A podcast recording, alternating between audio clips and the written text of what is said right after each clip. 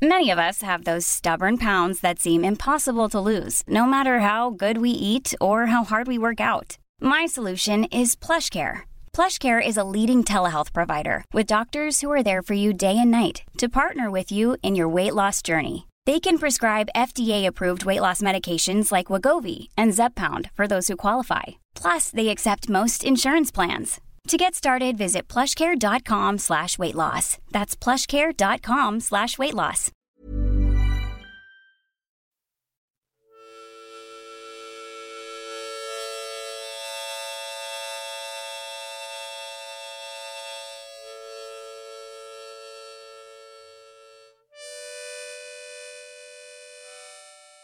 Welcome to Feel Better with Tara Stiles. I'm Tara Stiles, and welcome to the show. Yay! All right, today, uh, I've got something to share. And first off, I'm okay. I'm okay. I know you all are so kind and generous. So I just want to preface this with I'm okay. In all the ways, I'm okay a couple weeks ago, I was home alone here in our house in Southern Illinois. And Mike and Daisy were out for a bike ride, and we had a home invasion. And I want to share this, not just to share something scary happened to me. Oh my goodness, so much drama. But there's a big piece of me that wants to share with you because I know, I know in my gut and in my mind and my brain as well that my practice helped me get through this moment in time that this invasion was happening in our home and also in the moments after immediately after and the days after and and all of these future days beyond now to come as well. So, the details, the story, what happened was uh, I was up in our yoga studio here where I do work and make yoga videos and send emails and hang around, all these things. And I went downstairs to use the bathroom. And I have a habit of locking the bathroom door because Daisy always, if you have little ones around you, maybe they do this too. I know this isn't a uncommon thing. They come in a lot. So I just lock it and then she kind of thinks that's a joke sometimes and, and goes away. I wasn't sure if Daisy and Mike were still on their bike ride or not. Sometimes they go downstairs and play, sometimes they're hanging around outside. So I wasn't sure of their location. So I just kind of out of habit pull the door and lock it anyway. But what I did this time was pulled it and I I kind of locked it, but I didn't really lock it, I suppose. I just pulled it shut. So I was going to the bathroom not a big deal. And all of a sudden, the handle went down. And I assumed it was Daisy. And this sort of quick mama reflex, like, don't come in on me right now. Reached to the door and I locked it with my one hand. I locked, turned the little lock.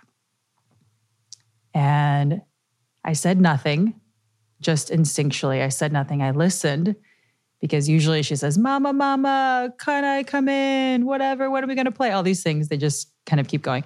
But I heard nothing, which was unusual. And then I heard a few footsteps, which weren't her little pitter patter, running quickly footsteps. And I was really lucky, just sheer luck, that I had my phone with me. And Mike and I have these where is my phone location on so my instinct said, check that. So I I checked at his phone, checked his number on my phone and looked at the little where's the blue dot? Where's your phone? And it was not in the house. It was it was several roads away out on a bike ride. I thought, well, Mike's not on a bike ride without Daisy. So somebody is in this house. Somebody is trying to get into the bathroom for some reason and somebody is now walking around this house. Oh my gosh. So, this point, I stop going to the bathroom. I just sit on the floor away from the door, just instinctually. put my knees up and start texting Mike. Please come home. There's someone in the house. Please come home. There's someone in the house. He doesn't respond. I keep hearing a few footsteps and then nothing. Then I hear nothing, but I'm I'm not moving a muscle. At this point I I think in my kind of replaying the steps of just what happened that there's a chance that this person doesn't know that I'm in the bathroom. Although logically, that doesn't really make sense because why would a bathroom door be locked if no one was in it? But there was a chance that they didn't see or feel somebody locking the door. They just went to to open it and it was locked. So I'm thinking, okay, I have this one possibility that somebody might be in the house, but they don't know that I'm here. Okay, but let's just sit tight. So I'm sitting tight. At this point, my heart rate is very high, beating out of my chest feeling. My hands are shaking. So I'm having a lot of this physical reaction, but I, as best as I can, don't breathe. I make no noise and try literally not to breathe. And I try not to think about what might happen next. So I'm just there, I'm there, I'm there, I'm there. I'm texting Mike. I start calling him. He doesn't pick up. I think about should I call the police? And then this is my one, probably, I'm sure there's more, but one that I know of mistake. I should have called the police, but I didn't because I've never called the police before. And I had a little bit of hesitance there.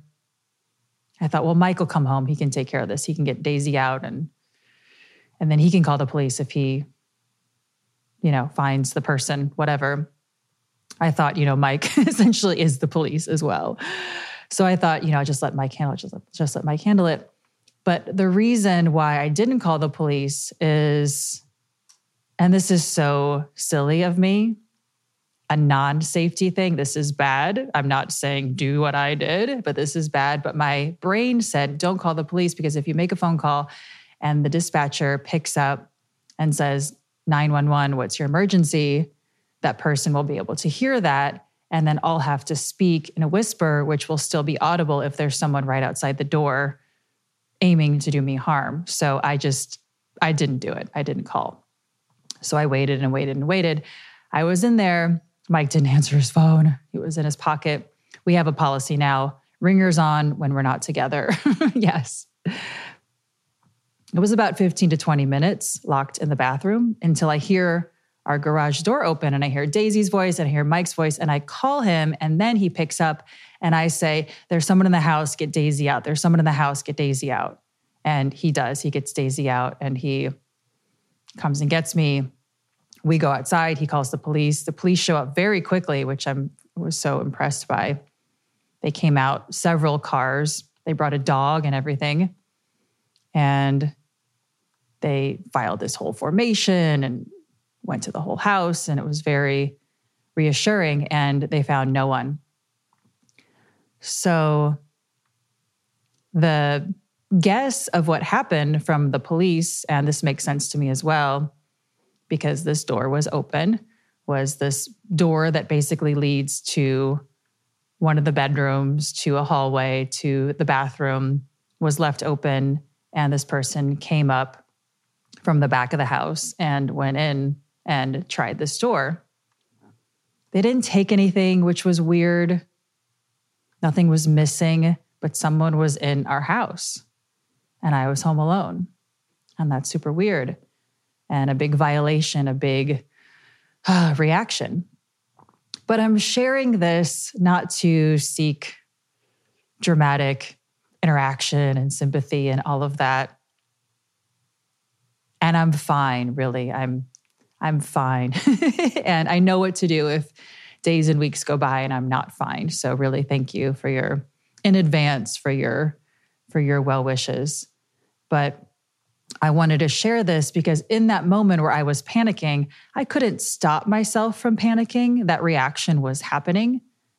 But I knew the best things that I could do to keep myself safe. And I was just lucky that nothing else happened to me. I feel very lucky and fortunate. So, this isn't a yoga saved my life story.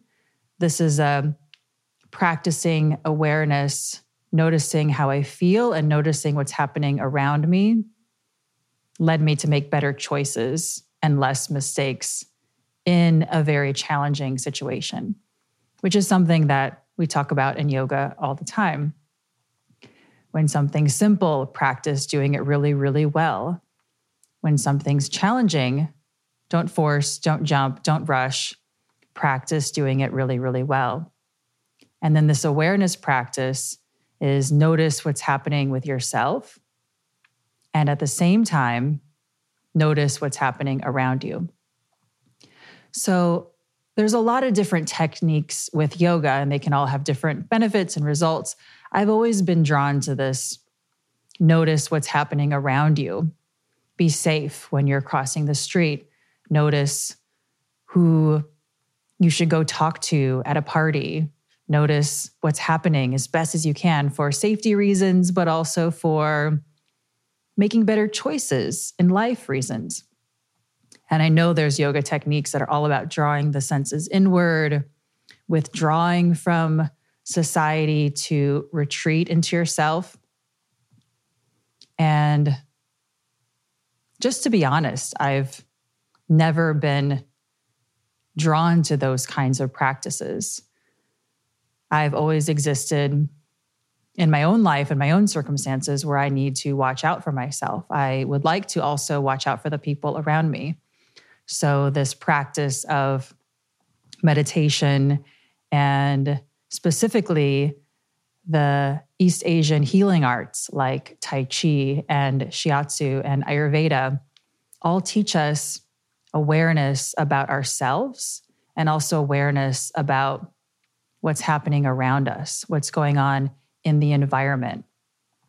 Mike's background, it's a little bit secretive, but a lot of the reason why he's so good at moving around and noticing what's happening and getting involved or putting himself in between somebody and somebody else in all kinds of different situations is that Tai Chi training that can be for all kinds of challenging situations. And he probably doesn't want me to say anything else besides that.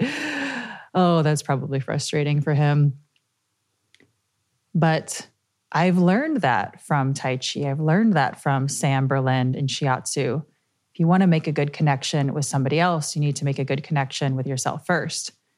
I wasn't trying to make a good connection with this person invading our home, but I was doing my best to take care of myself and not make any mistakes or make as little mistakes as possible so I have the best chance of staying as safe as possible in this situation. And when fears started running through my head, yeah, I definitely had this list of this could happen, this could happen, this could happen. And my biggest fear was if Daisy comes home and something happens to her.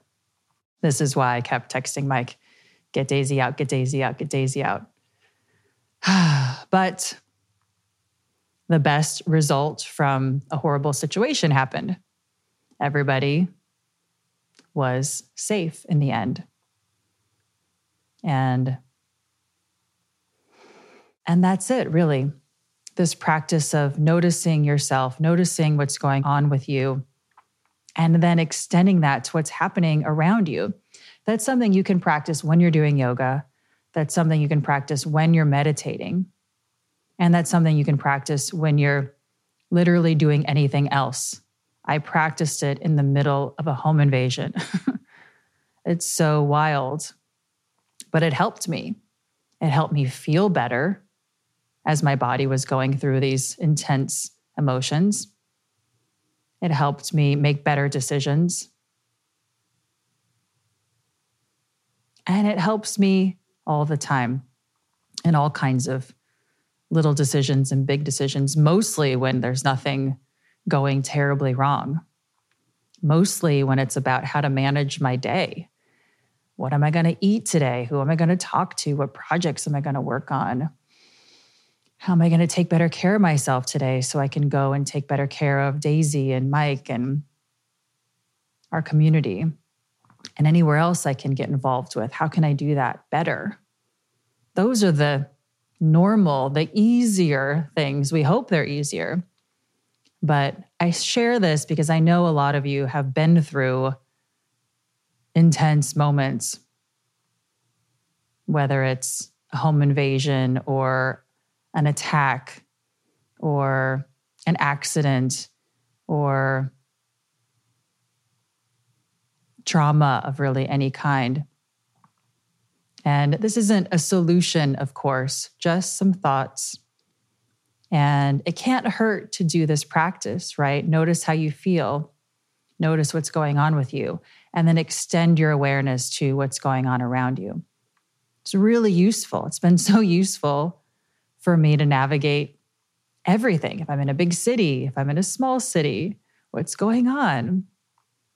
Oh, there's a little ladybug on the ground. I can go talk to the ladybug. Or, oh, that person over there looks like they need some help. If I'm too much in my own world and my own stuff, I'm never going to notice the beauty of the world. I'm never going to notice the mistakes I could easily make. I'm never going to notice hardly anything because I'll be wrapped up in myself. So, just a simple thought on awareness practice. Notice how you feel. Notice what's going on with you. And then extend that awareness to noticing what's happening around you. What are the sounds? What are the smells? What's the light like? Is there movement around you? What's going on? And then come right back to noticing what's happening with you. Let me know if this is useful for you at all. We practice this way all the time without the conversation about specific applications and dramatic situations on the Strala Yoga app and our yoga practice.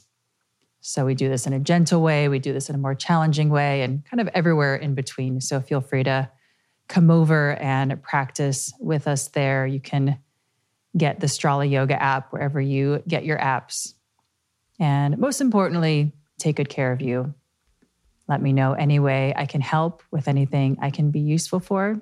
Makes me happy to do that. So, big hugs. Thanks so much for listening. Share this with any friends that you feel could use this practice. And see you soon.